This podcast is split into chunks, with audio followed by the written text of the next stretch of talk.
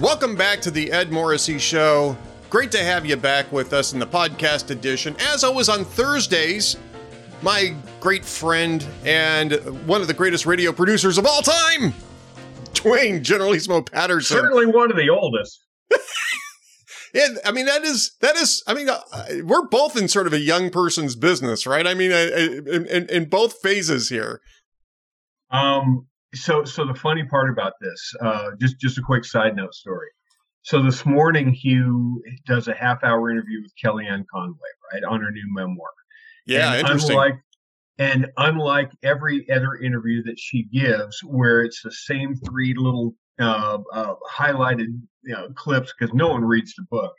It's the same three clips about her fight with her husband. Um, you know, Trump lost, and you know whatever whatever the the, the same thing that she has to talk about a hundred times in every interview.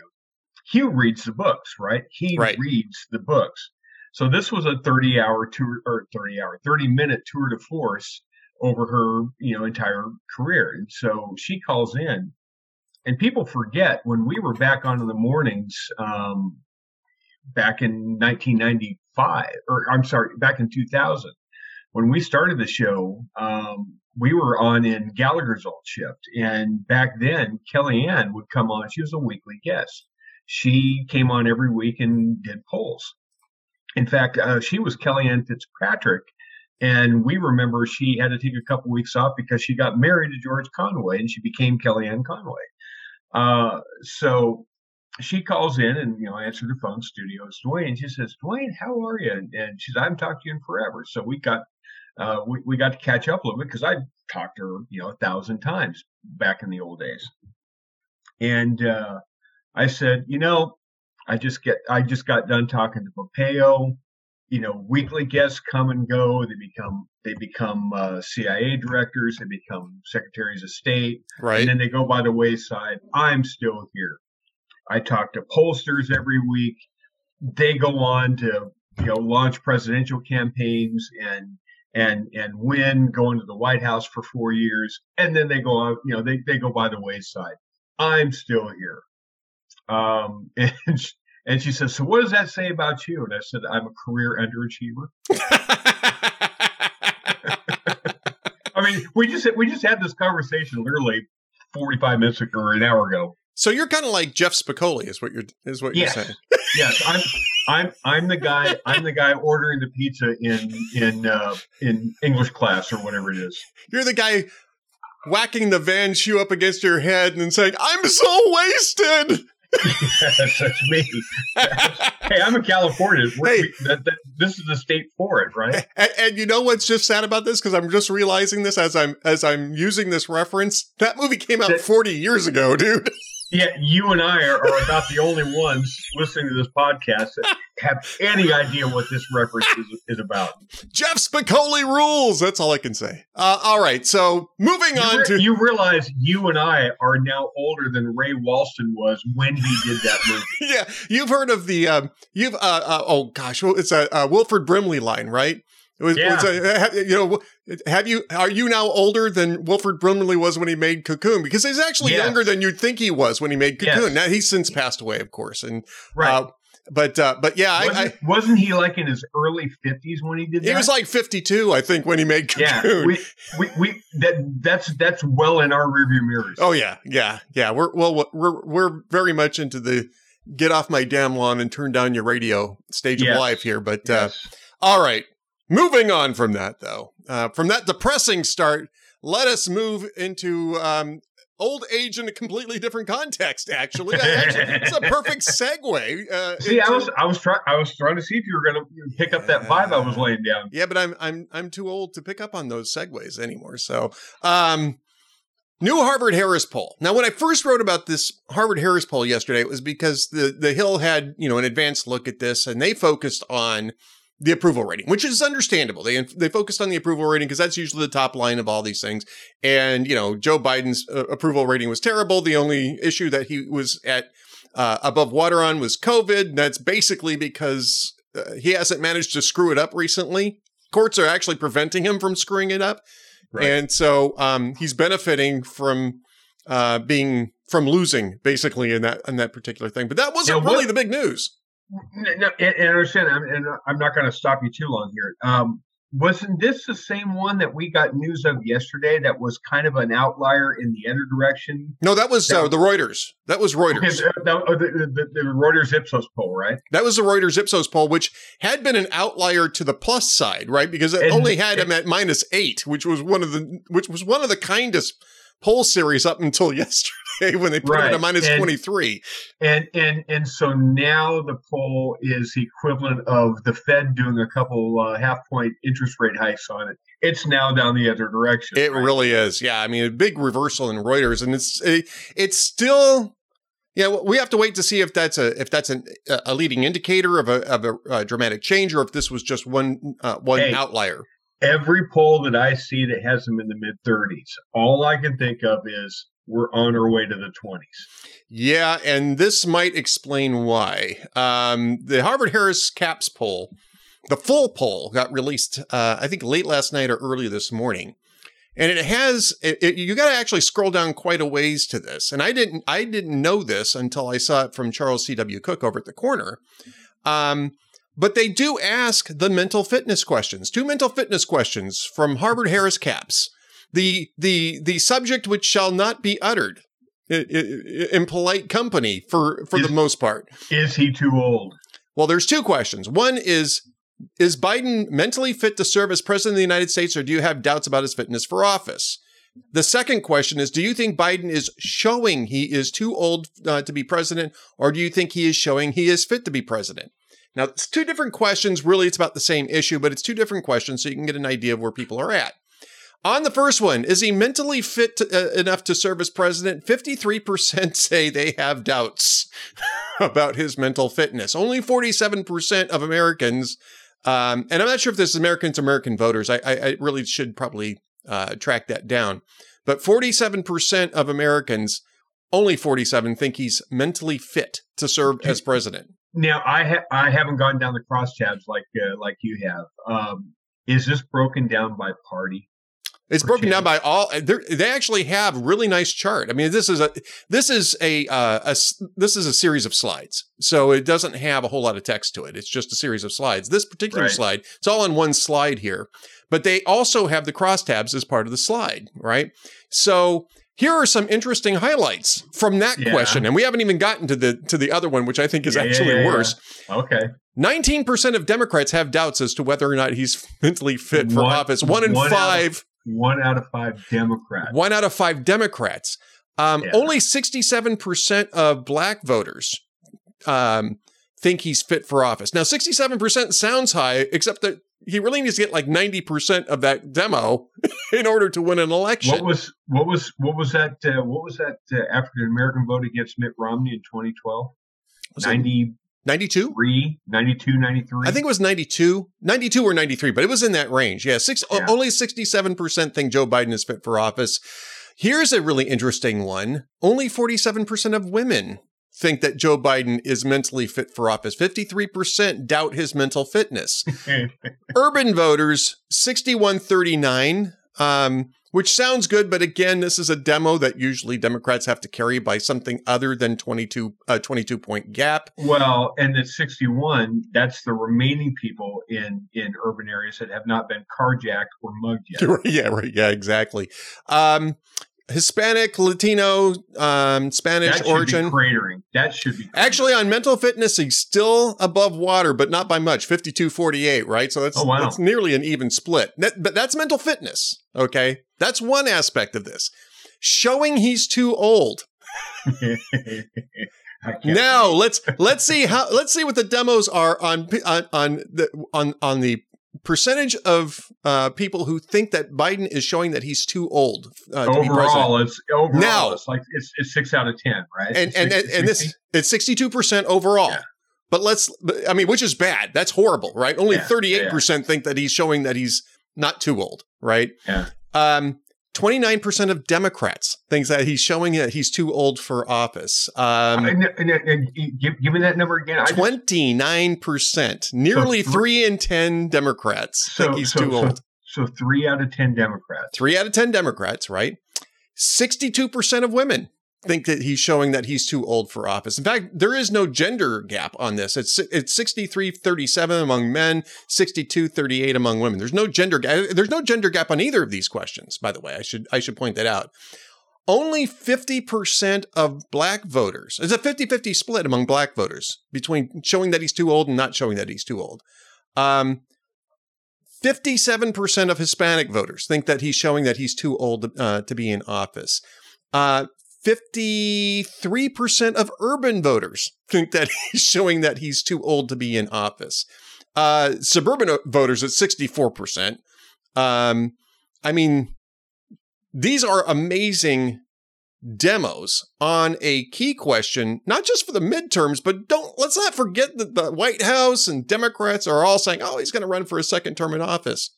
I this mean, is, no, this, this really no this no this is this is Billy Crystal explaining the difference between mostly dead and all dead. When, yeah. When, when you've got these numbers, you're all dead. There's nothing left but going through the pockets for loose change, right? Right.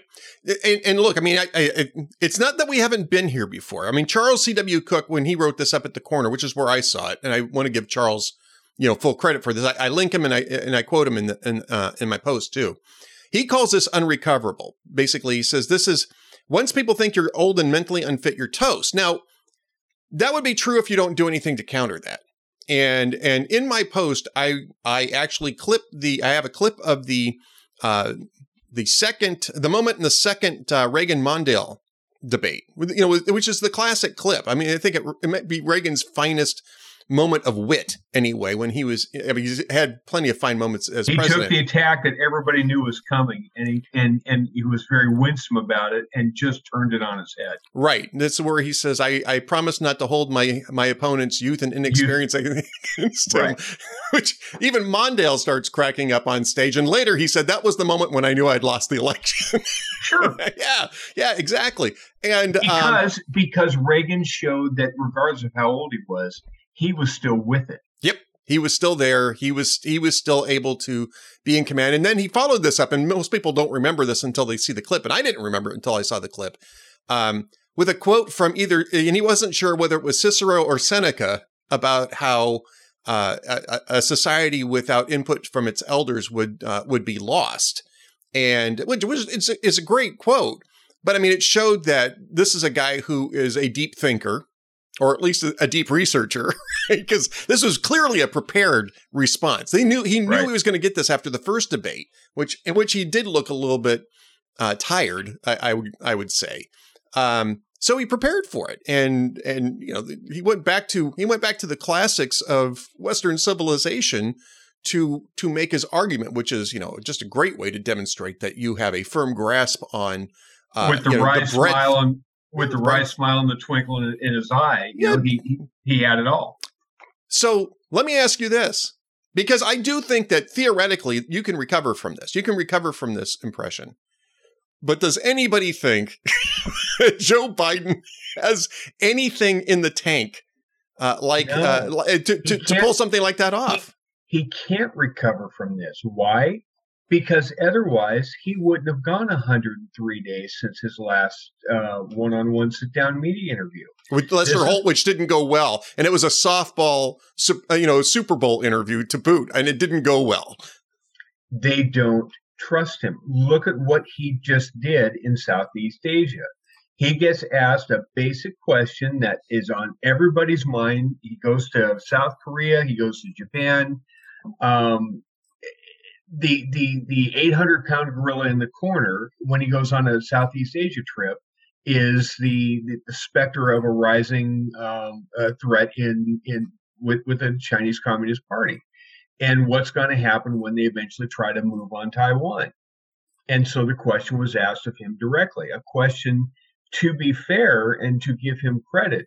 I believe he answered the right way which is yes, we are going to defend uh, Taiwan. You have to say you're going to defend Taiwan. Um, and this is not the first time he said it. This is the third time he said it, which is basically at war with his own administration. His administration walked out all day and said, absolutely not. No, no um, that's not what he said. Our policy has not changed, and, and Joe Biden said our policy hadn't changed. Well, that's not what Joe Biden said. And the next day, when the media in a different venue, I think he was at a uh, different uh, different uh, area in Japan. He, he, it was it was the the, the, corner or the the, the four corner uh, whatever it was. And so he's lined up with three other uh, state leaders, and the press starts shouting the question at him. Uh, you know, are, are you sticking by this because the White House is, is walking back your comments? And it was like he was in a hostage video. He says, um, "No, I meant what I said. You know, I, I, I, our policy has not changed. I'm right. not going to go into it any further." It's horrible, Ed. He looks and sounds horrible. He came back from his trip after a 18 hour flight gets off at Andrews, goes over to the White House so he can address the shooting in Uvalde, Texas. And he gets in front of the, the camera in the Roosevelt room and he kind of mutters around for seven minutes and then says, Why can't we attack the gun the gun lobby? But he looked and sounded like he was about 400 years old. Yeah. He looked old and tired. He maybe perhaps, maybe perhaps an octogenarian or an octogenarian to be after that long of a flight, maybe you don't stick them in front of a camera with no sleep and and you know not make them look older which is, than he really is. Which is you, yeah, you I mean, reinforce the point of the bowl. It, which is yeah, it reinforces the impression that people are getting yeah, right, and and this was and this poll was taken before then, and it sure. certainly didn't help matters uh, that this that this took place afterwards.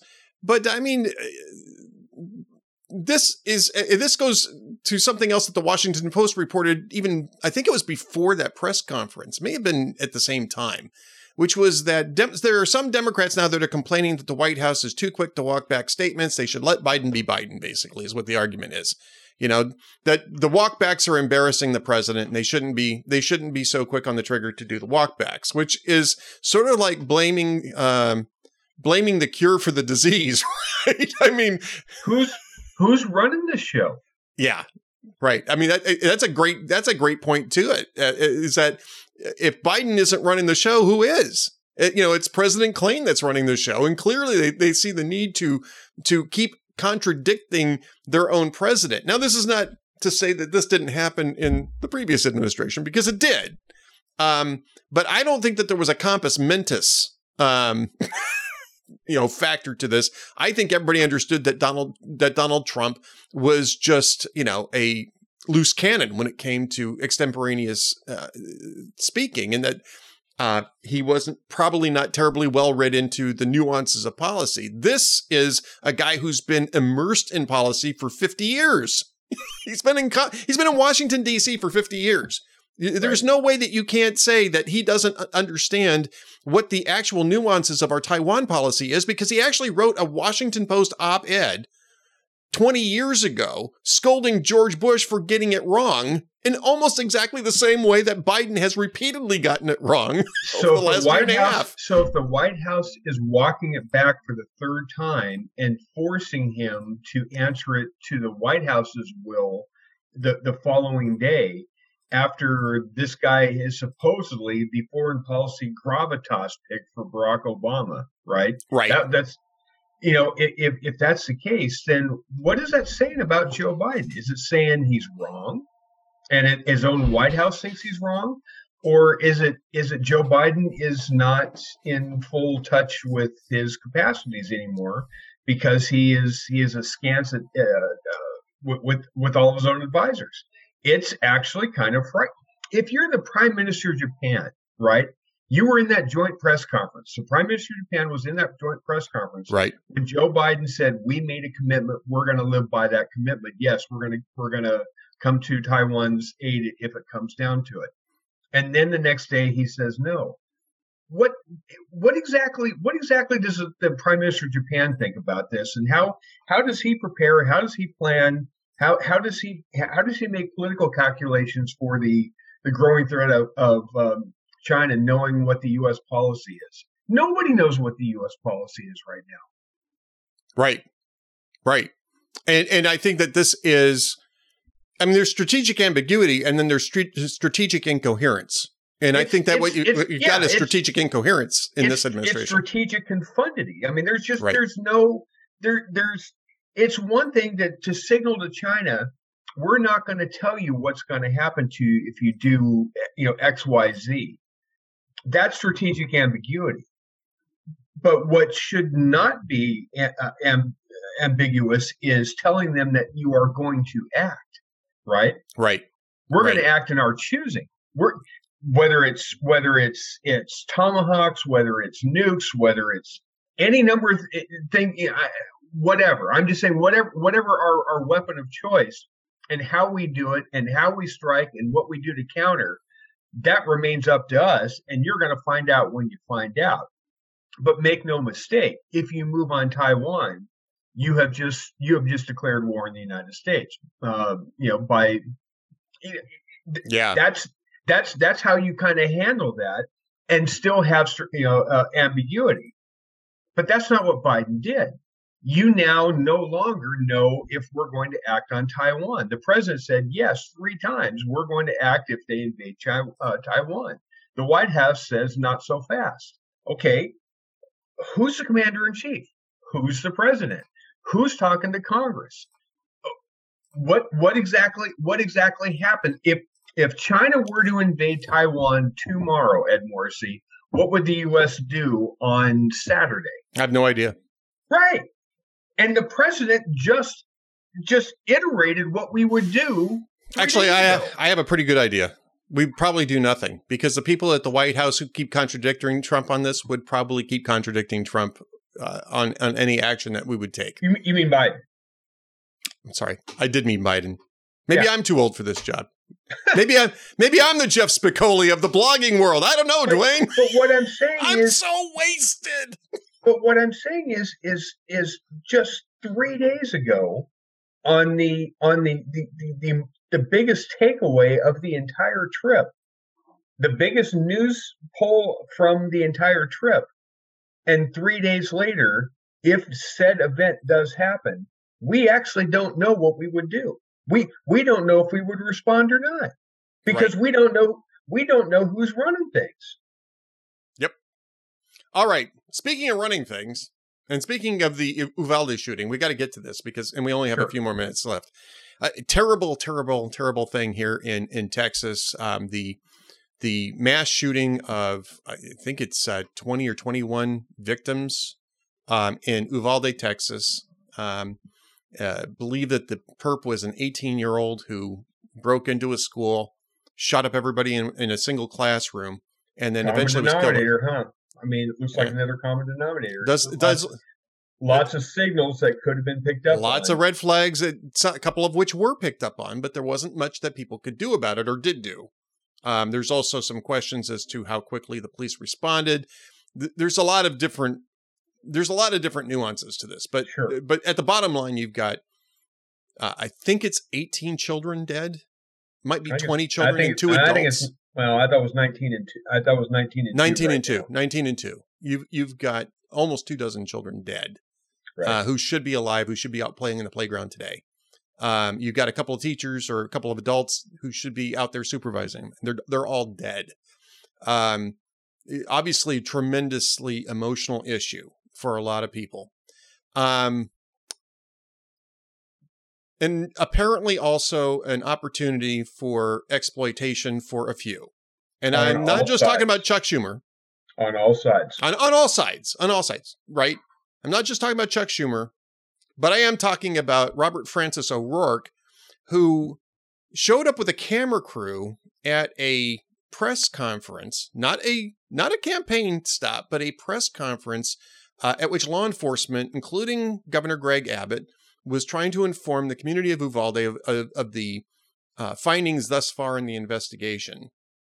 And this was not a policy event. This was not a campaign event. This was a briefing for the people, including some of the families of those who were, you know, families and friends of those who were killed. Uh, Robert Be- uh, Robert Beto O'Rourke. Um, I refuse to call a grown man Beto. Beto in Spanish means crasshole. It does today. It did yesterday. got up and started berating Abbott. Now, you know, O'Rourke, of course, is running against Abbott in in, in November for uh, governor. Not for not for long. Well, he's he's, he's still going to be running against him. He's oh, not going to win. Oh, he's going to be running, but at, at this rate, if he keeps pulling stunts like this, he's going to be like Brian Kemp versus uh, versus um, uh, uh, David Perdue. I mean, it's going to be like a fifty yeah. point spread. I mean, this this yeah. is how this is how you make yourself a pariah. Yeah, the um, I, I believe it was the mayor of Uvalde. Yes, told him to leave and called him a sick son of a bitch, um, which he is. Um, this is a guy who's desperate for attention, who's desperate it for any kind of traction. Staged. It, yeah, he had a camera crew staged. with him. It was obviously staged. He had a camera crew with him. There was a reporter who was in the first row, one section over, who said that right before the event started, there were two people in the front row that got up and left like seconds before it started so that Beto could come and sit in the uh, in in the front row with his with his camera person. So the whole thing was a staged, plotted, planned act. This was not this was not Robert Francis O'Rourke showing up as concerned citizen to give his support and just not being able to take it anymore and then standing up and, and opining. The whole thing was a staged, planned campaign stunt. Yep. And yep. you you you pull a stunt like that when there are still parents that just woke up and they probably didn't even sleep last night, but they're but they're looking around. This is the first full day of not having their kids around. Well, Okay, it, it, I mean, it, I mean, stagger. It's in staggeringly poor taste. It's it's in hugely poor taste. I, you know, I I think he is uh, a grotesque human being for uh, for exploiting this in the way that he did. Now, I think we're way beyond the point where you can say, well, you got to wait till the funerals are over before you start discussing the policy. We don't do that anymore. We haven't done it for years. And I understand that. So this, that's not what this was. I understand that you're going to have these arguments in Congress, right? Over, you know, uh, we need to pass some sort of law and both sides are going to have their, their arguments at the ready, you know, within minutes or a couple of hours after an incident like this because they're used to it. This is something that's been going on for for some time. And the reason why it doesn't never gets beyond that is because of two reasons. One is that most of this is just posturing. They're not actually talking with each other about things that you could actually get done. And two, the solutions to this are very complicated and difficult to deal with and will un- make some people very unhappy, especially if you're dealing with mental mental illness and um, and involuntary commitment under certain circumstances. It's going to make a lot of people very unhappy. Um, so they don't want to do that, but posturing is cheap. I get that in Washington, D.C. But this wasn't even a policy statement that you know, this wasn't even a policy argument. It was first off, it wasn't a policy forum, but it was no. O'Rourke wasn't even engaging in a policy discussion. He was there to just uh, demagogue and and to do his Howard Beale impression in front of the media that were gathered there while Abbott is executing the, the, the, role of his office in terms of being the top law enforcement. If you want to think of, you know, the executive branch as law enforcement. And so, you know, in, in a sense, he's the top law enforcement officer. You know, AG Ken Paxton probably would be the, the, the, the the the uh, the, the most. It was really a dual. It was really a dual purpose. It was it was yeah. to, it was basically a, a, a news conference or a press conference update and at the same right. time at, at, the same time it was also to be to be the consoler in chief well right right i mean was there a political aspect to it yeah to that extent i would say yes to that extent but it wasn't a campaign stop no and he wasn't no. there as a candidate he was there as governor this was a guy who was doing his job not yes. not being on the campaign trail and and O'Rourke exploited this tragedy for his own political purposes which is just about as scumbaggish as you can possibly get in a situation like this. I mean, it is absolutely despicable. That is a word I don't like to use except in in in really well warranted situations. This is one like of those situations. One, yes, it's despicable. This this is not just this is not just um, you know being a dummy and being uh, bad at politics. This is this is you know this is the, Hugh used to refer to Bill Maher uh, versus other people in media as a difference between being wrong and rotten. Bill Maher was rotten about it. Um, when, when you look at um, Stacey Abrams, when you look at all all all sorts of different political candidates that we may not like, they're they can be nefarious, they can be they can be kind of crazy, they can be nutty, they can do all sorts of weird things. There's a difference between being wrong on issues and being wrong about stuff and being rotten.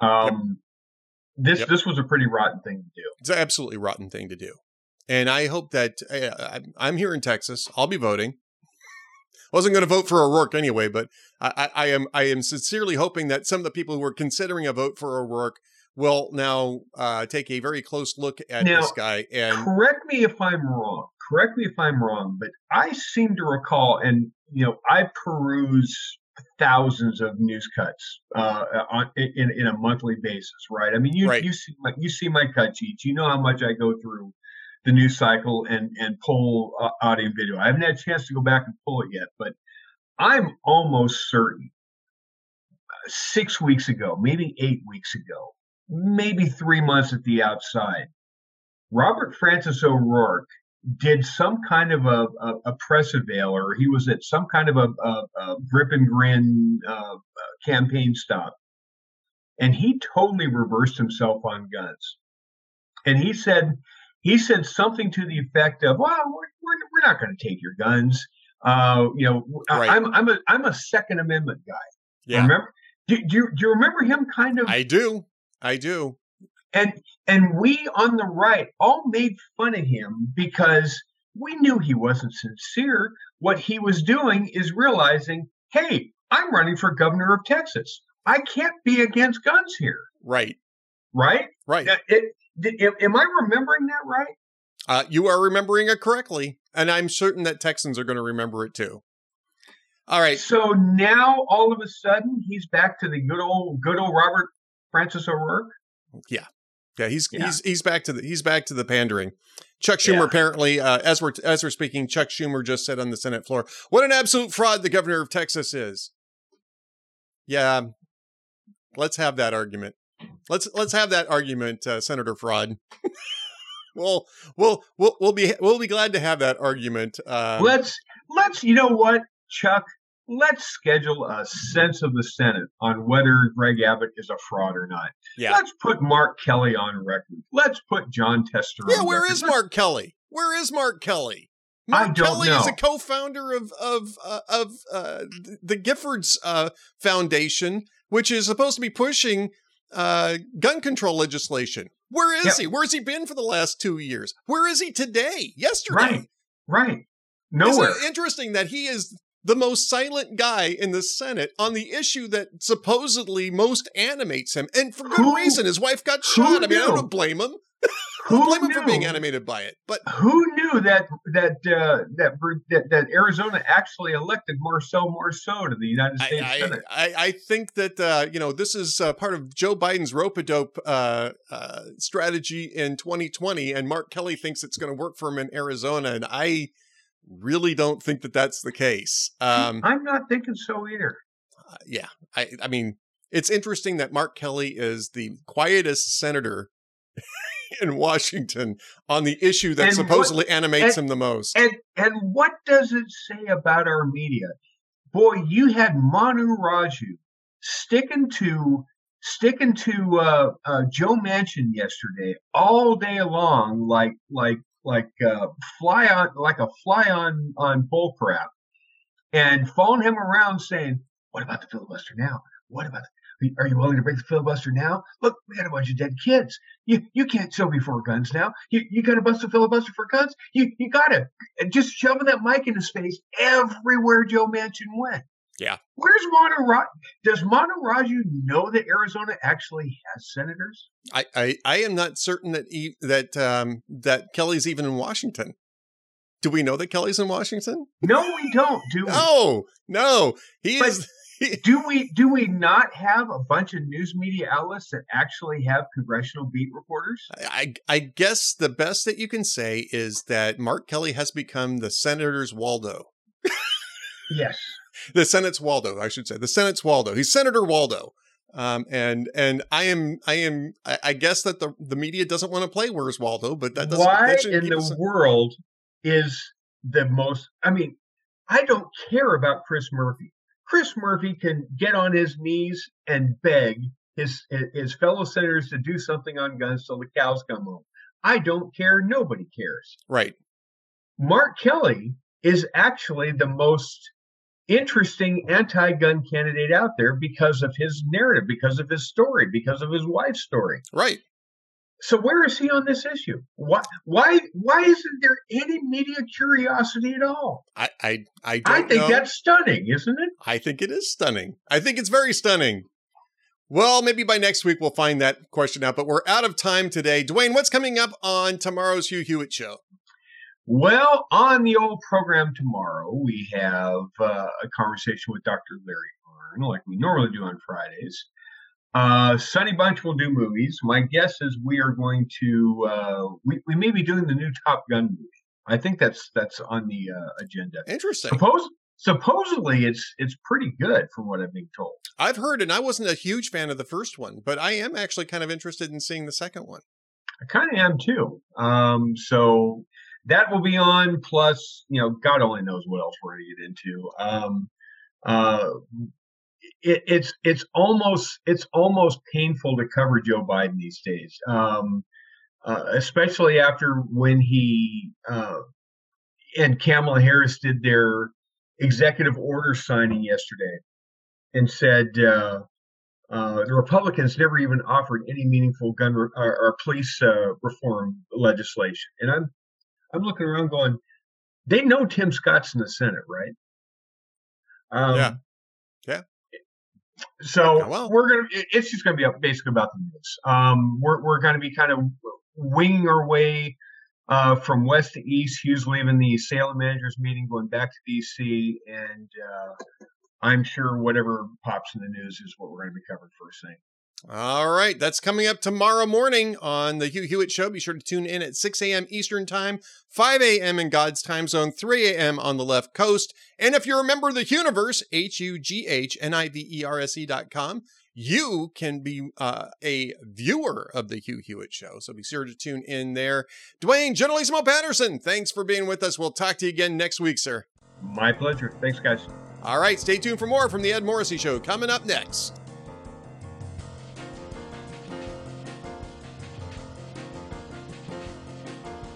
Welcome back to the Ed Morrissey Show podcast edition. Joining me is my good friend Steven Schier, uh, professor emeritus at Car- Carleton College in uh, Minnesota. Spit it out, Ed. Carleton!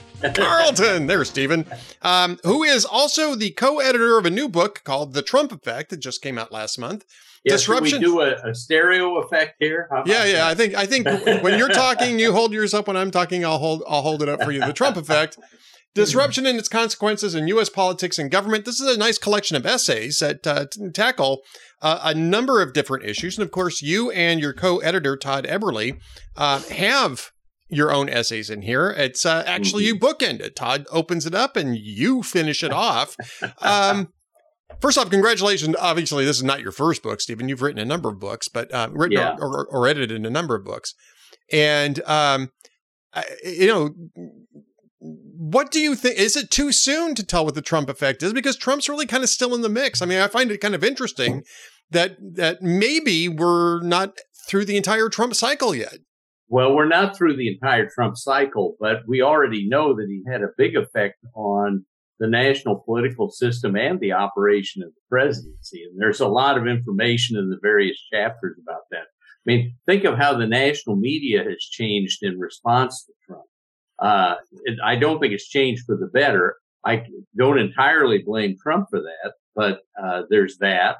Uh, we now have uh, the impeachment process as a routine procedure of national government. Apparently, that's new. Um, we have a very different coalitional framework in the Republican Party. And I also think that we're seeing the Democratic Party move to the left in response to uh, Trump. And so there are a whole bunch of things going on here that Trump has started that are far from finished. Right. And I mean, absolutely. We can take a look at the Trump presidency. Even if there's another Trump presidency, we can still take a look at the one presidency, uh, yeah. uh, you know, more than a year afterwards to see what the, at least the immediate impact to American politics and international politics are. Yes. And, uh, you know, that those are the, those are the bookends actually of this of this piece. Todd starts it off with uh, trust and anger in the Trump era. You end it with challenging the world Trump's foreign policy. Let's start yeah. with you because you're here, and that way we can talk. That way we can talk bad about Todd because he's not here. But um, no, he's a fine man. I know he's he's, me, he's a fine guy. Up for Todd. well, let's start with foreign policy because um, I think that there's a key domestic policy issue here that is is really a missing piece in Joe Biden's foreign policy, which is energy production. And so mm-hmm. when you talk about it's not it's not easy to just simply divide things between domestic and yeah. and, and foreign because they impact each other. And I think right. we're seeing that right now. Right. Well, political scientists have used the term intermestic for policies like that. They're international and domestic. And it's very clear that uh, oil prices are a big example of that. We should note that uh, President Biden yesterday in Asia said that we are in the midst of an incredible transformation to new energy that uh, high gas prices are part of. Uh, that's the first time he's really explicitly talked about the glory of high uh, high gas prices, and that will come back to haunt him. Sure. Right. Yes. Well. Yeah. I mean, that, I wrote about that today. I mean, this is going to go up in a day or two, but um, I wrote about that today on Tuesday about this notion that we're going through an incredible transition to a glorious new future, you know, with uh, less reliance on fossil fuels, um, which politically is actually pretty stupid because it makes it look like he's doing it on purpose. I'm not sure what the idea was behind that. Now, I've been arguing all along that it was on purpose, right? Because this was part yeah. of the point. You know, you oh, had. Yes. Um, it was pointed out to me because I, I, didn't include it in my analysis today. It was included. It was um, Steven Chu was pointed out to me afterwards. Mm-hmm said you needed to get gas prices around six or seven bucks a gallon. This is back, you know, when he was working with um, in the Obama administration, right? And and in fact, that was sort of a deliberate policy was to was to do mm-hmm. that at least for mm-hmm. him. Um, yeah. when he said that, it kind of backfired on him, and they they they backpedaled away from that. But here's Joe Biden embracing that, and I mean that type of price increase for oil is strategically incoherent when you're trying to when you're trying to clamp down on Russia and Iran, two large scale producers of oil. Um, right. so you have a strategic incoherence that we really didn't have in the Trump administration. Maybe you can no. talk a little bit about that.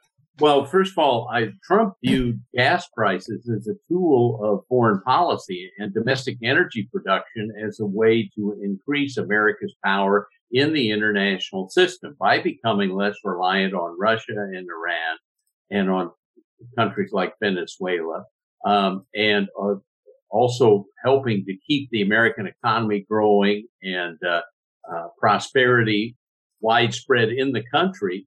Uh, a prosperous, large, growing country with low energy prices has a bigger footprint on the international stage than one that is suffering like it is now. And again, yeah, I mean, again. Th- th- this is part of, I think, an undersold um, feature of the Trump presidency, which was mm-hmm. that sort of strategic vision. And, and, and you had a strategic vision too in, in foreign policy, which was the Abraham Accords, which I think was probably his most successful strategic yeah. foreign policy initiative, which was yeah. to which was to tear up the Iran deal, go very hard against Iran in order to rally the Sunni nations into an alliance with e- with, with, uh, with, Egypt, excuse me, with Israel, um, right. um, which is succeeding and still paying off today. Um, yeah, and and that has strategic implications as well. Yeah. Oh, I think so. Uh, the the complication for Trump has always been his personality. That is, there may have been a strategic vision and a reasonably sound execution of aspects of it, but Trump himself managed to obscure that with his constant battles with everybody who came within his line of sight. and so I think you just, that's one real reason, Ed, why Trump doesn't get a lot of credit for uh, the results of his own presidency. he's done a good job of distracting people from his accomplishments.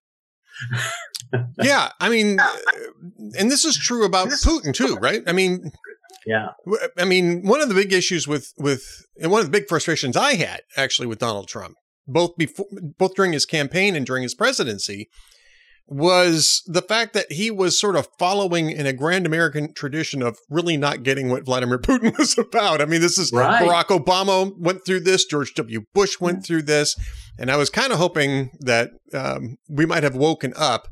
And perhaps he woke up a little quicker than either of those two did during during the course of the presidency. But right. even well, again, even up to Helsinki, again, I mean, yeah. Go ahead. I'm sorry. Well, he, yeah, go. Well, again, this is a perfect example of the contrast that I've just mentioned. Uh, Trump would often talk uh, in uh, about Putin in a personal way, that how much he liked him, etc. And this actually opened him up to attacks. But if you look at the actual policies of right. the Trump administration, uh, he was quite tough on Russia and Putin, and Putin was certainly aware of that.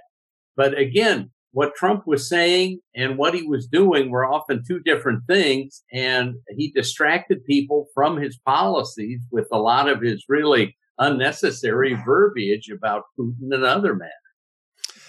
Right. And I think that um, th- that's part of why you need to have sort of this settlement of the Trump legacy or the Trump effect. I mean, the Trump legacy is yeah. still being written, but the Trump effect, I think, is that this is one reason why it's good to have this book coming out now right? Is well, to, is also, to reset those. Me, yeah, let me just say this: that I think that the contrast uh, in American conditions under Biden compared to under Trump helps to illustrate the Trump effect pretty boldly.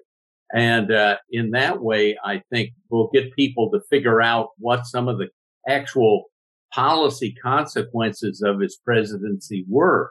Um, there's you know there's so much noise so much social media so many brickbats being thrown all the time that we often forget the facts on the ground but the contrast between america now and america two years ago uh, is pretty obvious to a lot of citizens right now well, it certainly is. I mean, certainly economically speaking, it's it's uh, it is that way. Um, we're going to get to the you know domestic policy, obviously here, um, but I think it just in terms of strategic direction too. I mean, it's uh, yeah, and yeah. and look, that's what you hash out in elections, and what you can say in the 2020 election, as much of a mess as the 2020 election was, is that really was about two different visions for uh, for for strategic direction. Um, mm-hmm. and Biden narrowly beat Trump on that. But I would argue that uh, uh well, you narrowly beat Trump in the in, in the election, but I would argue that there really isn't really a mandate in that in terms of strategic mm-hmm. direction. There was really just a mandate to to get rid of the chaos, and and you mm-hmm. guys deal with chaos in these issues here, or in these essays here, I should say, in the Trump right, effect, right, and right. and why that probably ended up being the decisive factor in 2020. Oh yes, I think that's very clear. Um, uh, I have an essay coming out in a, another book about the future of the Republican Party called The Elephant in the Room. And the title of my essay is Choose Your Battles Wisely. Trump did not. and I begin with a quote from Sun Tzu, which said, if you cannot win a battle, do not fight it. this is a lesson Donald Trump has yet to learn. and uh, because he was fighting all these battles, uh, people, I think, got a real battle fatigue from his presidency. And I think what people are facing now is uh, uh, the fact that Joe Biden, the personality, may be what they voted for, but they have a bunch of policies right now that aren't working very well that Joe Biden had been endorsing for many months before the election. It's just that a lot of people did not uh, vote on policy grounds. I know uh, John McLaughlin uh, Trump's pollster did a post election poll and found that 54% of those who were voters approved of Trump's policies, but he only got 47% of the vote. Well, I think we know why that happened. Right, right, indeed. Um, now, an important part of you you alluded to this actually in um, in in what you said at the beginning. An important part of Trump's legacy, if you will, or at least the legacy from his first uh, well, from his term in office, might be his first term, might be his only term, yeah. um, is were his battles with Congress. This is a president who battled Congress more than any other president over a similar uh, time frame. And I'm not talking about on policy. I'm talking about to stay in office. Went through. Mm-hmm. He was impeached twice. Went through two Senate trials. Uh, was not removed in either one of them.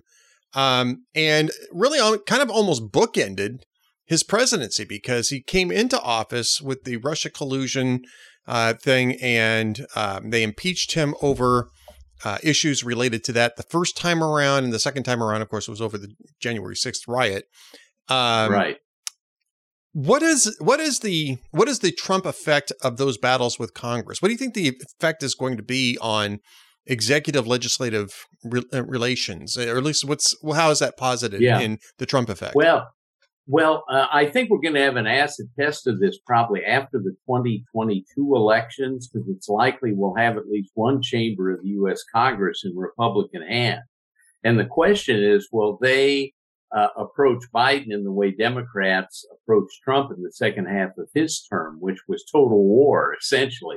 Now, Trump invited total war with his rhetoric. Uh, Biden does not invite total war in quite the same degree because for one thing, he's not active on social media in the way Trump uh, Trump was and is.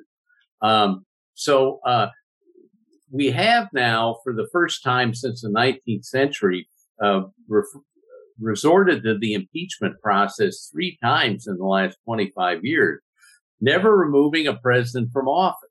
Um, I'm sure there will be pressure uh, within the Republican caucus in the House and perhaps the Senate to consider an impeachment process for uh, for um, President Biden, and that would be a Trump effect.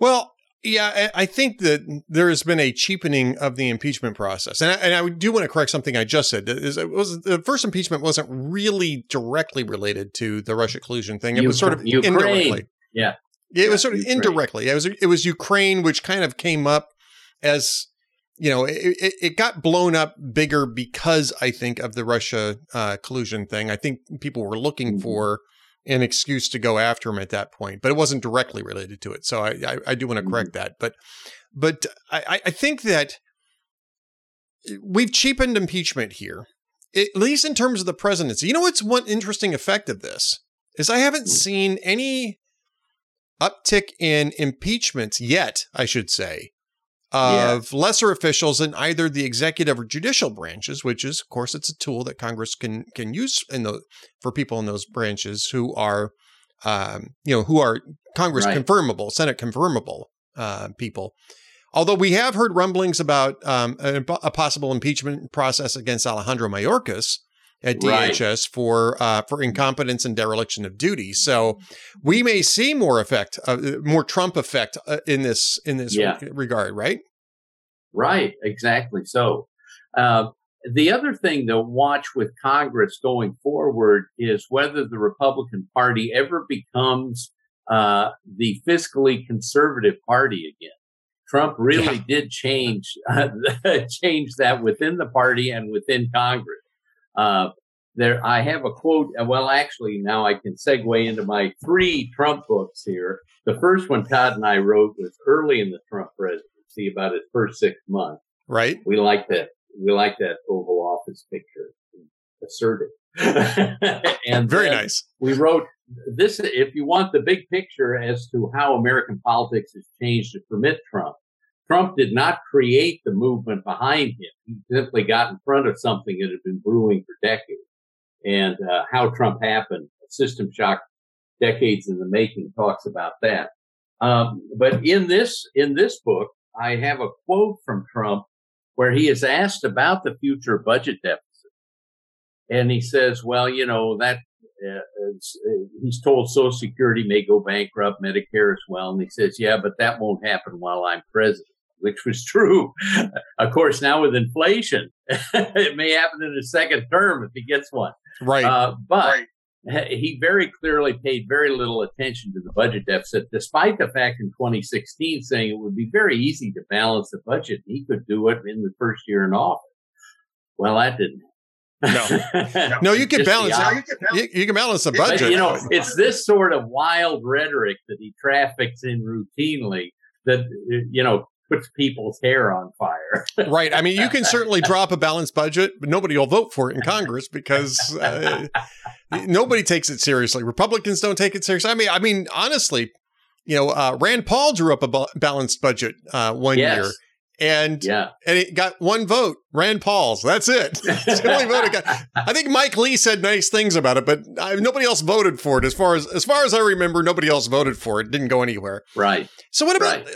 the, what about the Trump effect on the media and coverage of oh. presidents? Now this is a oh. an, uh, this is an essay by Diana Owen from Georgetown University, uh, w- which right. is actually in the middle of its own little uh, media management. Oh, no kidding. Yeah. but yeah. I mean, Diana Owen doesn't have anything to do with that. I'm just mentioning No, no, it. no, no. But, but no. Um, she's a model of probity and decorum. I would imagine because she's in, she's in the book The Trump Effect, which you should buy. But um, I mean, I think if you if you think about Trump, if you think about a Trump effect, right? I mean, I yeah. think that that's the one that people are going to land on the most, which is right, the presidential right. relationship with the media. And and I'll I, I, you know you're a Minnesotan. I'm a former Minnesotan because I got yeah. smart and I moved to Texas. You you haven't gotten that smart yet, but you're going to get there. um, but we had a taste of this um, in Minnesota with Jesse Ventura. You know where he issued oh. the press passes that had the jackal picture on them, and I mean, and and he he sort of created that yeah. model. Donald Trump right. just really uh, made it his own. I'm not saying that Donald Trump you know, uh, consciously copied it from Jesse Ventura, but uh, I mean, the similarities are are are very very broad in this here. Right. Well, you know, uh, you go from Perot, and, you know, in '92 and '96 and '98, you have Ventura, and then the next uh, uh, incarnation of that, I'd say, is Trump in 2016.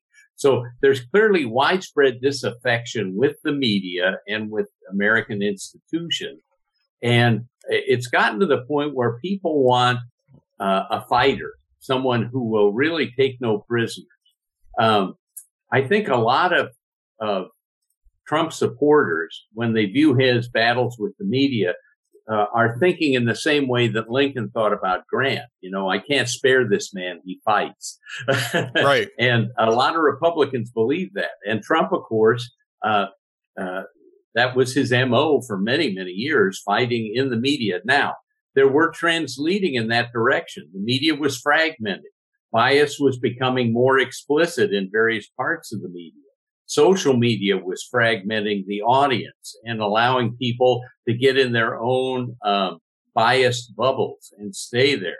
And Trump uh, fits into that niche very well by popping bubbles that he doesn't like and building bubbles that he does like with his own media building because he's charismatic. He's interesting. Uh, just, people pay attention to him. He, he was quite a very good performer. Uh, and he spent decades perfecting his act, right? Right. Before he ever ran for president. And all of that made him a, a media figure who could uh, affect the media in big ways. And I think uh, ultimately, you can say, yes, Trump did encourage the media to behave uh, in a less reliable uh, fashion, uh, with more bias and uh, and so forth. But the media took the bait, and now we have, you know, uh, we have. You can almost pick a media outlet, and I can tell you what frames they will use any given day because their biases are now much more explicit. And I think that uh, Trump accelerated that process by uh, going after media he found as hostile. As hostile. So I, it was a pre-existing yeah. process that he accelerated, and he did that in a lot of ways. He accelerated the impeachment process. Uh, he uh, accelerated America's assertiveness on the international stage. He, he accelerated media bias in response to him. Uh, and he he certainly accelerated partisan polarization. You know, the idea that it's now the case that a large number of Republicans do not want their daughter or son marrying a Democrat or vice versa. You know, this has yeah. been growing and Trump encourages that. Well, I you know I, again effect, it's Ed. Big it's- effect. it's I'm not sure if it's a chicken or egg thing, and I think you guys are are Yeah. are, are you have a nuanced take to that too, right? Did Trump Yeah, didn't yeah. generate this, right? Trump accelerates this. Trump and Right. Trump is Trump is both a cause and a product of these of these um what I would call you know disaffections with institutions. He's both a cause and a product of that. Yes, well, the term accelerant is used by David Hopkins in his excellent chapter on how polarized we are. And he argues, in fact, that this has been building, you know, for decades Right. and Trump accelerated. And I think you can see that happening in a wide variety of areas of American politics. Now, he is a change agent, but he's not creating new phenomena. He is accelerating pre-existing phenomena and creating uh, in operation a very different American political system. So he has that big effect. Absolutely. I'm not not disputing the effect, but I, I a lot of people who want to point the finger at Donald Trump for some of these effects really Yeah. are missing the point that he is he is the culmination or was a culmination because I don't think we're done yet, but he is a culmination. More culmination. culminations are coming, Ed. Just Yeah. thought I'd tell you. More culminations are coming down the pike. Maybe Trump himself again being one of them, but um, just Yeah. depending on how how the um, how the election cycles go here. But um, Mhm. but I think it's important to to understand that you know the reason why we have Trump is because these things were already in motion. You know, I, I Yeah. talked to Bernie Goldberg, and you know who Bernie Goldberg is. I mean, he's Oh yeah. wrote the book Bias, you know, seminal book. He's a very nice guy. He's, you know, I, I'm I'm I am I am proud, if somewhat presumptuous, to call him a friend. Um, but he's he's been certainly been a, a good friend to me in in uh, over the over the you know over the years. And I was speaking to him just a few weeks ago on this podcast uh, about you know the nature of editorial bias in in Mhm. the press because if you read Bias, Bernie lays out a- which was published I think in 99 or 2000. Bernie makes Right. an excellent case that this is a, sort of institutional bias that the, that the, the, the left-leaning media is an, it was basically an institutional bias because its editors were coming out of a particular political uh, formation, and so it was it wasn't a deliberate attempt to skew the news. It was just the fact that you had basically a mono um, a monolithic view of A monoculture. a monoculture among editors, Yeah. you know, leading editors Yeah. at, at all the media outlets. They're all part of the same culture. So they're all doing, they all see things exactly the same. I asked him about that. And Bernie says, you know, I don't think it's that anymore. I think it really is deliberate. I think it's, he's, I Yeah. think the nature of it has really changed in the 20 years since I wrote the book. Back then, that was really the case. But today, I think what's really the case is they're cooking things and they're cooking it deliberately. Yeah. Well, but also I think Trump called them out and that caused them to become more deliberate. You know, Yes. Uh, Trump, Trump said, look at what you're doing. And then they became defensive and, and doubled down essentially. Uh, and now it's, I think, more explicit than it's ever been, you know, and it's very easy to see. Well, you know how's a, a good way to get around that, though, Steven, Hmm. is you read a book called "The Trump Effect: Disruption and Its Oh, you- Consequences." You mean this book? I mean, oh, you know, you've got the same book. Look at that, the Trump. We both are holding up the same book, which is available on Amazon and all places where you can find fine books. Um, edited by Steven Schier and Todd Eberly. And uh, Steven, of course, is professor emeritus at Carleton College in Minnesota. I got to write. I got to write that time. Um, and where else can they find you? I mean, I'm not sure if you, uh, you know, we've been friends for a while. I'm not even sure if you have your own website or what you've got going on, Steven. That tells you. That tells you how good Uh, I do my research. There you go. Well, I'm on Twitter, but I don't tweet. I just read on Twitter. So There you go. Because you're So, smarter than I uh, am. Yeah, well, you know, and I write the occasional op-ed, but you know, I generally uh, stay in the trenches and don't put my head up.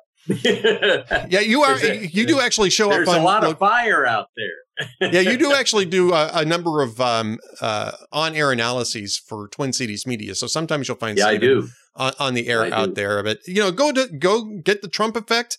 And while you're at Amazon, take a look at the other books that uh, that uh, Steven has either written or edited. Usually both, Right, by the uh, way.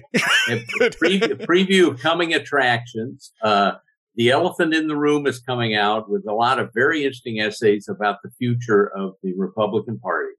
And uh, also, uh, we uh, uh, David Hopkins of Boston College and I will be doing the 14th edition of Presidential Election, the number one selling college book on that time on that subject. There and so go. we'll be covering 2020 thoroughly in that and preparing for 2024. Ho, ho, ho. So on that on that note, before I let you go, you saw um, you saw that Kellyanne Conway's book, um, uh, yeah, basically says you know give it up. Trump actually did lose the election. Uh, I'm not yeah. surprised to see that coming from Kellyanne because she was trying to get that message out in the in the weeks after that election. Do you think it's? I mean, just really quickly, do you think that that's really going to have much impact on? Uh, on probably not, but I, I also think that she did try and bring facts and reality to that White House, but at times it was an uphill struggle. and so, yeah. uh, uh, you know, uh, you've got, uh, what is it? 200, 2,000 mules out there, a movie that says it's all cooked. Uh, well, I think the movie. I think the movie takes a position that that there was a lot of irregularities that were going on there. Oh, they're trying well, to shine. That's obvious. They're, they're, yeah. they're trying. It's more trying to. It, it's more about ballot harvesting and the and the irregularities around ballot harvesting. Right. So yeah, right. Which is a worthy right. topic. But it doesn't. It does encourage, uh, you know, and Trump actually introduced the movie at Mar-a-Lago. So, you know, he, he's going to continue to make that argument. But I do think voters are going to be looking for a 2025 agenda, not a bunch of 2020 uh, resentments, yep. you know, in a candidate. Yeah, and, I think you're right uh, about that. Yeah. And so uh, there may be an opening for another Republican other than Trump, and Trump would definitely have to change his tune in order to meet that need amongst many voters. All right. Well, Steven Shearer, you know where to get the book. Amazon and all, all other fine book outlets. The Trump Effect Disruption and Its Consequences uh, in U.S. Politics and Government. That's the cover right there. You can go pick that up. Steven, thanks so much for being here today, and we'll talk to you again soon. Live long and prosper, Captain. Live long and prosper, my friend. Stay tuned for more from the Ed Morrissey Show. Don't go away. We're coming back.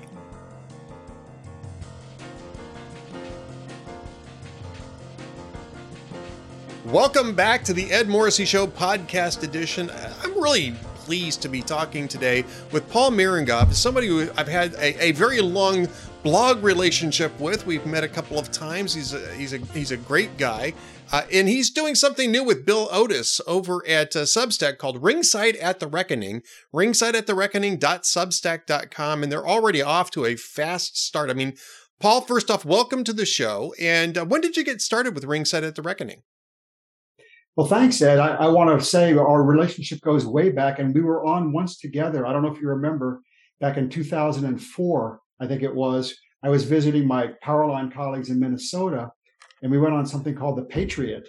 And I, I knew who you were, but I kept thinking every, every topic came up. I said, this guy's knocking it out of the park on everything. So I, um, that was the, kind of the beginning of our relationship. It was. As far as Ringside at the Reckoning goes, I left Powerline in in February, and um, really wanted to kind of stay in the game, wanted to write, didn't mind taking a few months off to after 20 years of almost nonstop writing. But I wanted to get back in the game with my friend Bill Otis. And uh, so we started this thing on Substack. I didn't know much about Substack, but I'm, I'm learning. It's a pretty cool medium and uh, gives me the opportunity to write about the subjects I really am most interested in. Um, in particular, the war on standards, which has been an ongoing ongoing crusade that has gotten some traction on the left, uh, and it's I think is now starting to lose some traction. Bill Otis specializes in criminal law, and most of his blogging so far has been on that, but he has a lot to say about other topics as well. So it's just been great, a lot of fun after 20 years to start a new venture. I mean, really couldn't be happier. Right, and it's a great pairing. And, uh, Paul, just in case people aren't, and by the way, I do remember that 2004 uh, time we got to hang out together, and uh, believe me, I was. Um, I, I, look back on that fondly, and I can't believe it's been 18 years. Oh my god, uh, it's just awful. Uh, you look you look younger though than you did back then. Oh, bless you, sir. You're my new favorite podcast guest. uh, you should tell people a little bit about your legal background, though, too. What what what it was that you did other than blogging, all the really important work that you did other than blogging. Yeah, well, I was just, uh, I started out at, at, the EEOC of all places, the Equal Employment Opportunity Commission, back when I was a liberal. And uh, you know, I'm proud of some of the things I did there. Less proud of some of the others. Um, the law changed a lot while I was there. Some for the better, some some not. And then I went into private practice and started out kind of defending the cases that I was bringing at the EEOC, and then branched out into more general litigation, corporate litigation, defending class actions on all kinds of fronts and that sort of thing. Bill Otis has, I think, a more stellar background. He was um, a prosecutor at the Department of Justice and served in the Bush, the, the Bush 41 White House Office of Legal Counsel, where, among other things, he worked on the Weinberger pardon probably the, one of the few times that he's been uh, soft on crime. no, just, just kidding. Bill. Just kidding, Bill. If you're watching, um, and uh, he he was a high high ranking legal officer at the Drug Enforcement Administration, and uh, so he, uh, unlike me, he really knows what he's talking about when he writes about criminal law. So I'm kind of happy to hand that beat off to him. I was holding it down at Powerline, but I think Bill's Bill's got it now. But between us, we have a pretty, you know, a pretty varied legal background, both civil and criminal, and I hope it can come to bear uh, effectively on on um, Ringside at the Reckoning. Well, like I said, ringside at the reckoning.substack.com, and it's off to a fast start. So if you haven't seen it yet, you should get over there and take a look at it because there is really some first class writing going on over there and some great topics. And uh, Paul's most recent one is about Ketanji Brown Jackson, who was just recently confirmed to the uh, Supreme Court. And uh, you write that she is uh, has a unusual career trajectory for a Supreme Court justice. Um, I'm not sure if uh, it's the most unusual. I think right now among the among the current justices, probably Elena Kagan's got the most unusual um, career trajectory, never having been a judge prior to being uh, the Supreme Court. But um, tell us a little bit about your assessment of Ketanji Brown Jackson, um, her her confirmation, and most, mostly her career and her, her, credentials for this position. Right. Well, well, Justice Kagan at least has always been a star wherever she was. Whatever else one yeah, true. Right. Yes. Um, that's not apparently the case with with uh, soon to be Justice Jackson. Uh, I have a, a source who I who I trust, reliable guy and he was uh, a partner at the law firm where she broke in. Um, she broke in after very, you know, touching all the right bases. In fact, being a Supreme Court justice, and that's the fast track to, at, at a minimum, a, a, good law firm, and then from there to you know all sorts of wonderful things. But she, according to my source, crashed and burned at the law firm. She she left one step ahead of possibly, quite possibly, being fired, and took a much lesser position as a kind of a media, mediation law firm, a firm that settles disputes. And God knows we need dis- dispute resolution, but it's not usually where Supreme Court clerks end up. And then from there, she became a staff attorney on the Sentencing Commission. So it was a really downward tra- trajectory. And um, as Ed Whelan, one of my favorite legal bloggers, pointed out, that would normally raise yellow flags. But she she explained it by saying that you know that she wanted to go on the the mommy track, um, take a little time off to be with the family, which would be great, except that, according to my source, who I trust, she left one step ahead of probably being fired. So the real explanation would appear to be just not cutting it at this law firm, prestigious law firm, as opposed to just wanting to spend more time with the family. So, you know, since then, I mean, eventually she became a judge, which I'm told shocked and amazed the partners at her law firm, including the liberal ones. Um, and as a judge, her writing has been, you know, I, I, haven't really studied it. I have to, I have to be upfront about that. But those who have, including, you know, a legal writing guru uh, of, of, high reputation, found it to be uh, pretty inadequate. He eventually took the post down, uh, but but Ed Whelan preserved it. Um, she, you know, she just just doesn't really write very very scholarly, stellar opinions, which was what you would expect and hope for from a Supreme Court justice, whether she's liberal, conservative, or somewhere in the middle.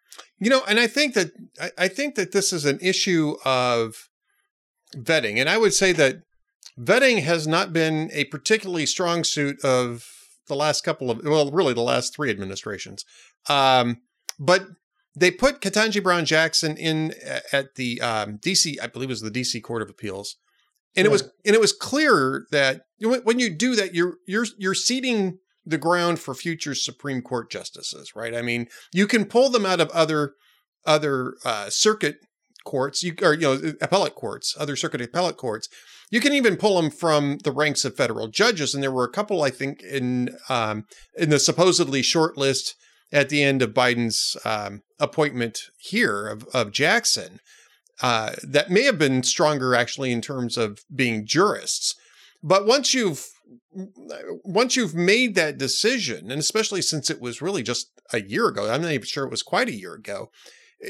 Obviously, they were thinking they were they were plotting a a, a, a longer career for Jackson, and I think that they may have been stuck with this choice uh, on that basis.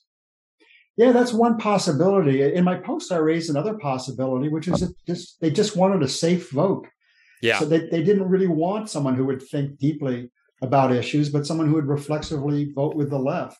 There was a candidate who was a justice on the California Supreme Court named Leondra Kruger, who was a star by all accounts in the Solicitor General's office, and I think was maybe the principal deputy Solicitor General, argued 12 cases before the Supreme Court, and fit the bill as an African American female. But you know, they may have thought that she was too independent minded. There was the, the, I think the just the judge that you may have alluded to was a South Carolina judge named Childs, yes, who had support from Lindsey Graham uh, and uh, Cl- uh, Clyburn, the you know the the yeah, Clyburn pushed hard for Childs, yeah. right? Yeah. He's, and he's a guy who put Joe Biden back in the ball game in South Carolina primary. So with that backing, you would have thought that she was a, a strong candidate. But there was talk that oh, she had worked as uh, defended uh, labor employment dispute cases for uh, for for corporations in her practice. I just think they wanted someone that they could really count on. They didn't want the intellectual firepower.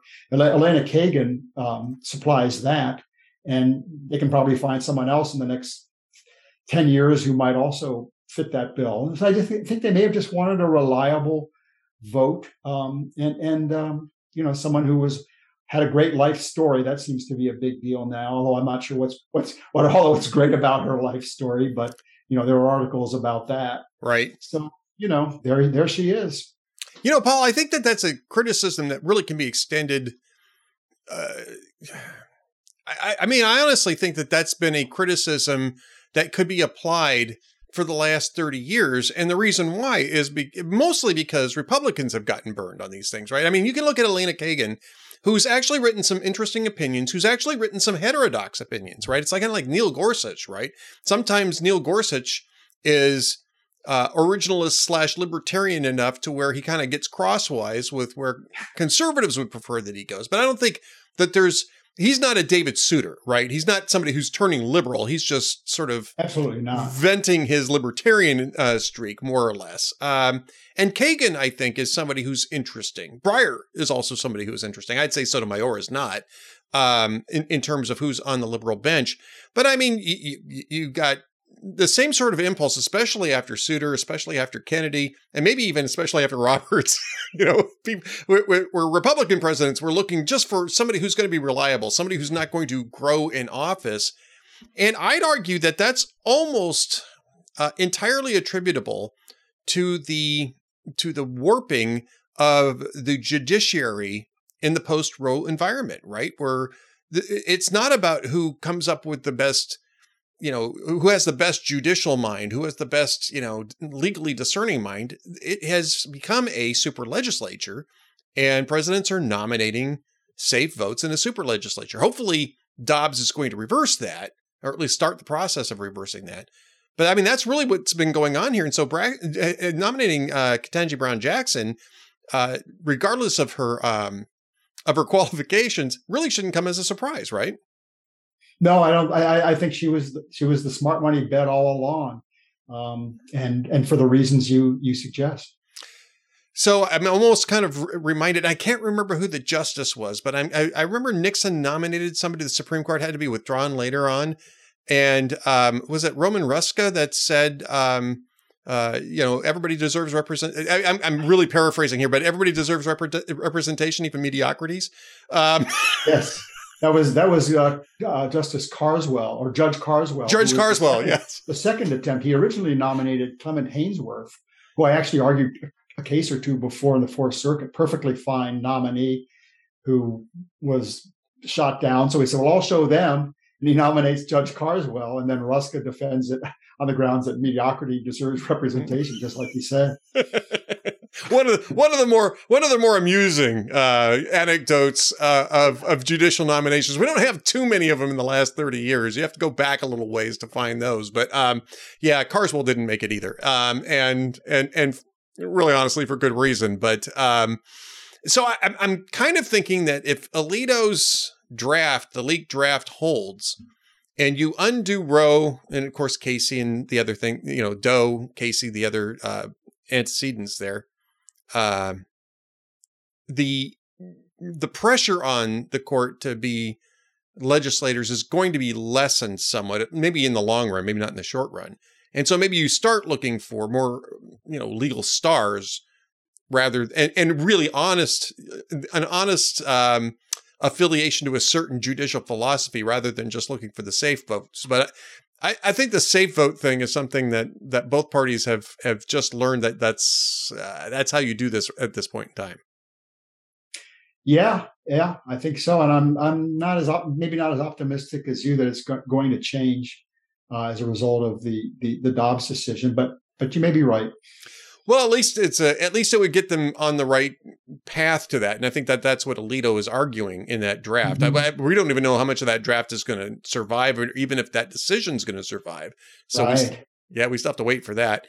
Uh, but that brings us to another Paul Mirengoff piece here at ringside at the reckoning.substack.com. Make sure you guys remember that ringside at the reckoning.substack.com, which is an unimpressive Democratic bench. And the reason that this caught my eye uh, first off, because I just enjoy your uh, everything that you and Bill Otis are doing there, but also because I had just got done writing about the fact that Democrats are sort of stuck with Joe Biden in 2024, assuming he's upright and you know and breathing. They don't really have much of a choice because they don't really have any bench at all. And I, I was, I was, I, I was it, it caught my eye how much you your thoughts paralleled mine on this. Yeah, I mean the, the Washington Post. I, I based it on a Washington Post ranking of the top ten, and I compared it later in the Post to the Republicans' top ten, which trying to be as impartial, as unbiased as I can, seemed much more impressive by any objective measure. But in the Post Post's um, ranking, Biden was one, which you know I guess could be questioned, but prob- but probably is right. And then and then number two was not Kamala Harris, but was Pete Buttigieg. This guy is, you know, he's a, you know, he he punched above his weight in the in the Democratic primaries, but never got close to winning anything. He's the mayor of a, a small a small city in relatively small city in Indiana, and he's the part, department head who presided over the um, the, the supply the supply chain the supply chain crisis right. when he when he had time for it and wasn't on paternity leave. So for him to be like the the, the best alternative to Joe Biden really caught my attention. But I couldn't find people on the list who were better alternatives. I think he's at least as viable as Kamala Harris at this point, probably more so. Further down the list, you have people like you know Alexandria Ocasio Cortez. Um, you know, the fact that she even made that list tells you how bad. And uh, she got in at number ten.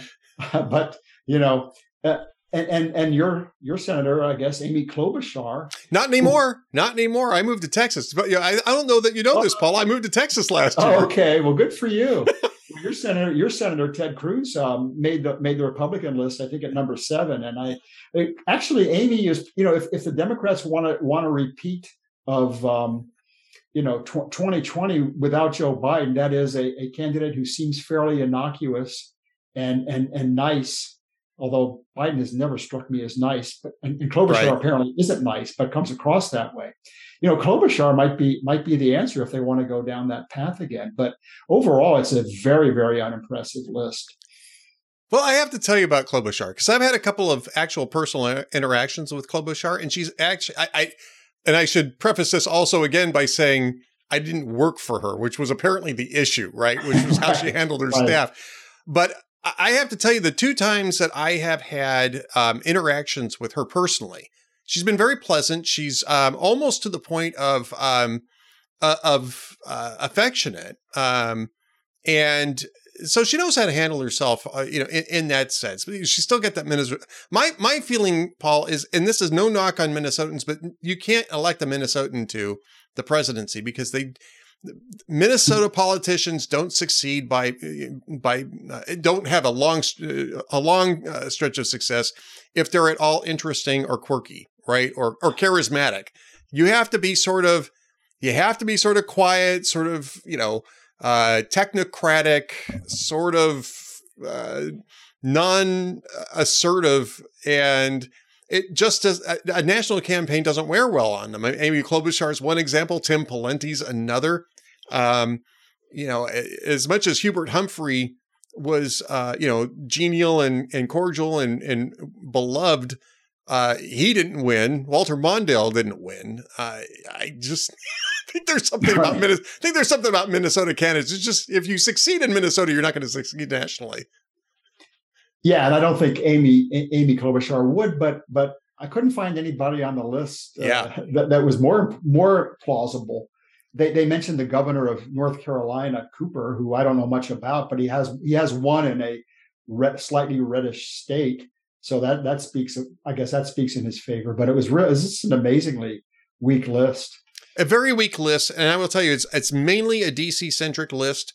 The only two people who in there who aren't are um, um, uh, Roy Cooper, the, the the governor of North Carolina, just mentioned, and Gavin Newsom, who is governor of California and he's somewhere about a half a mile to the left of Joe Biden. There's no way Gavin Newsom is going to be able to compete and win in a presidential election. When you take a look, though, at the Republican side, the thing that strikes me about this, and this is sort of what my thought process was, is that there are more people who are outside the Beltway in the GOP that have at least a credible standing and some sort of national media presence. I mean, Nikki Haley was UN ambassador, but prior to that, she was a two term governor.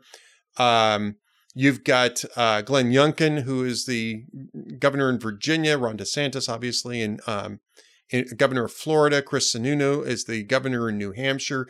You've got real outside the Beltway people on that list who have real heft, who have uh, a real ability to sell themselves as not part of an establishment. Haley might have a little bit more difficult time with that. But um, you know, I, I, mean, I like Tim Scott. I think he's got a future. I think he kind of needs to run for governor at some point in order to in order to access it.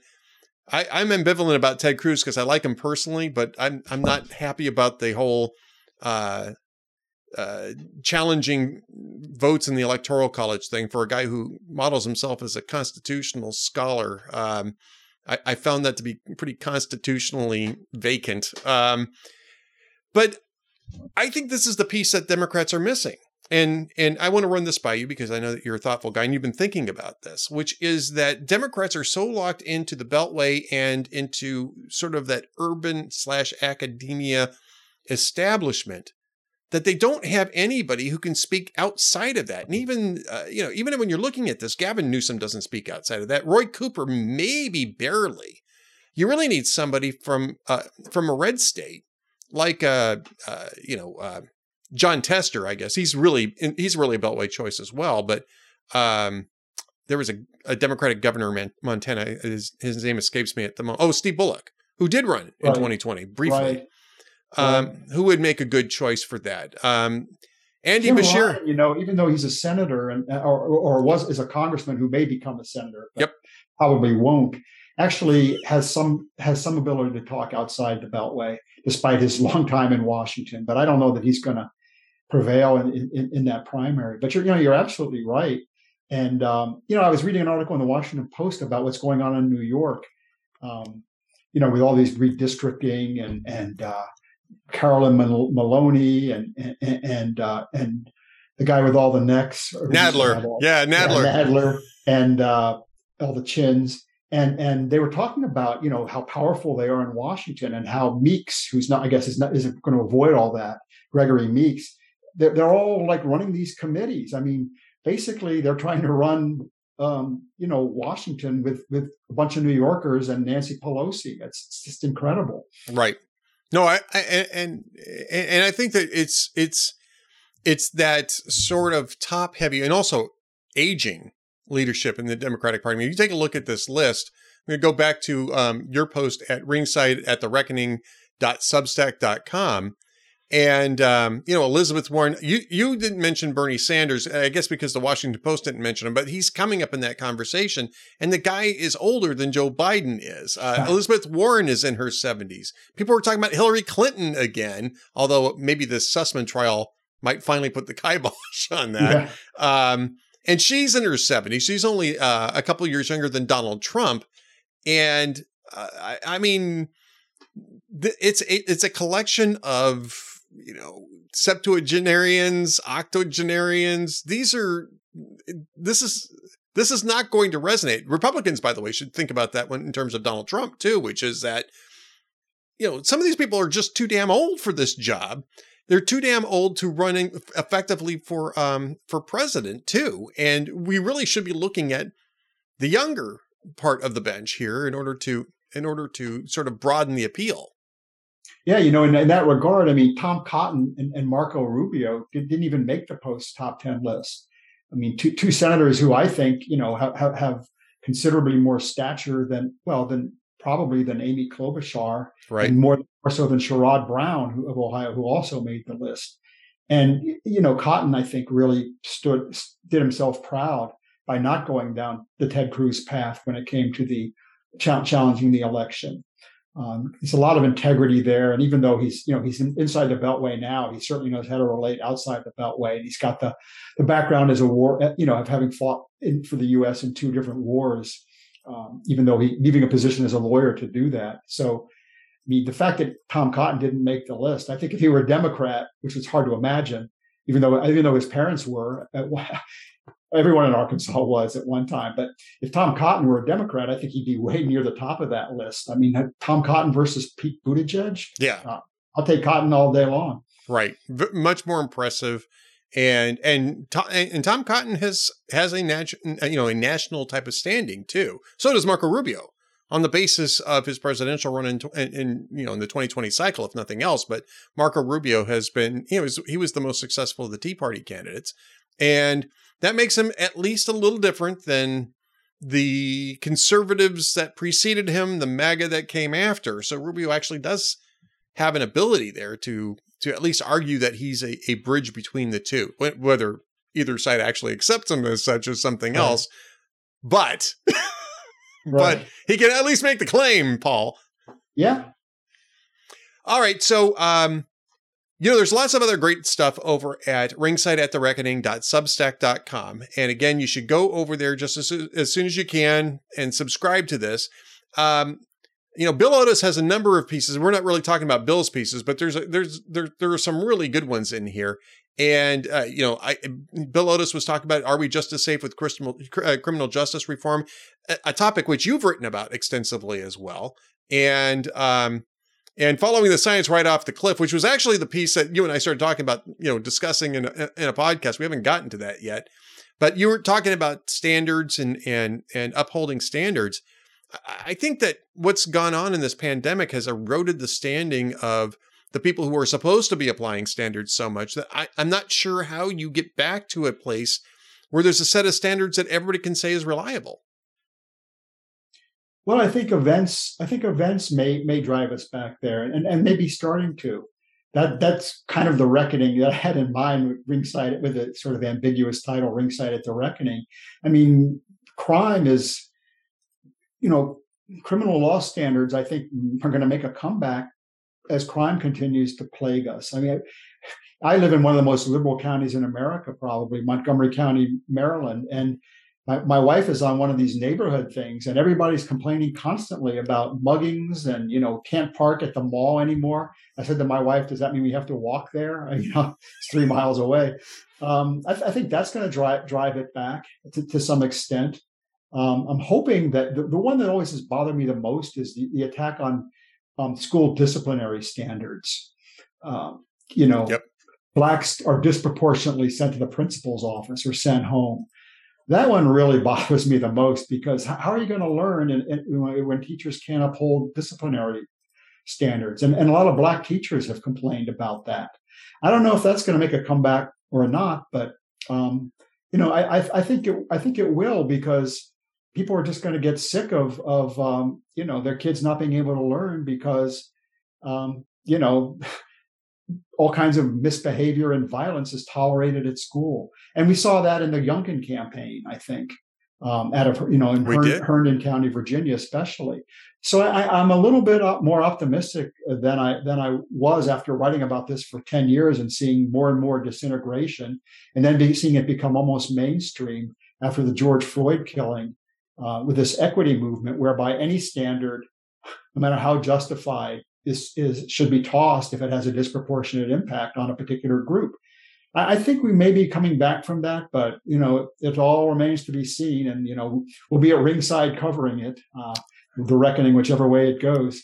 Ringside at the reckoning.substack.com. They are indeed at the ringside of these, and you should subscribe right away.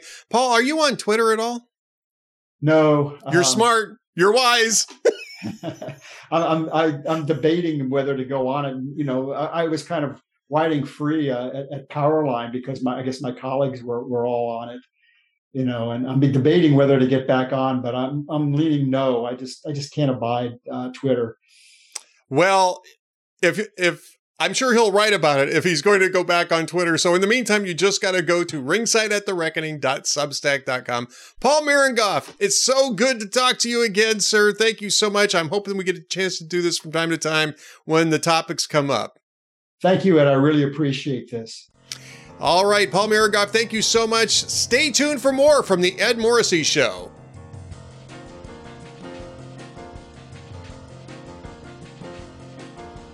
Hey, folks, this is Ed Morrissey here. I wanted to say thank you for watching or listening to the Ed Morrissey Show podcast. If you like what you watch or see, please be sure to subscribe to the channel on which you're watching or, or listening to this, either YouTube or Spotify Apple Podcast, Rumble, Town Hall Media Player. Be sure to subscribe at any and all of those places so that you can find out when the next Ed Morrissey Show podcast will be dropping.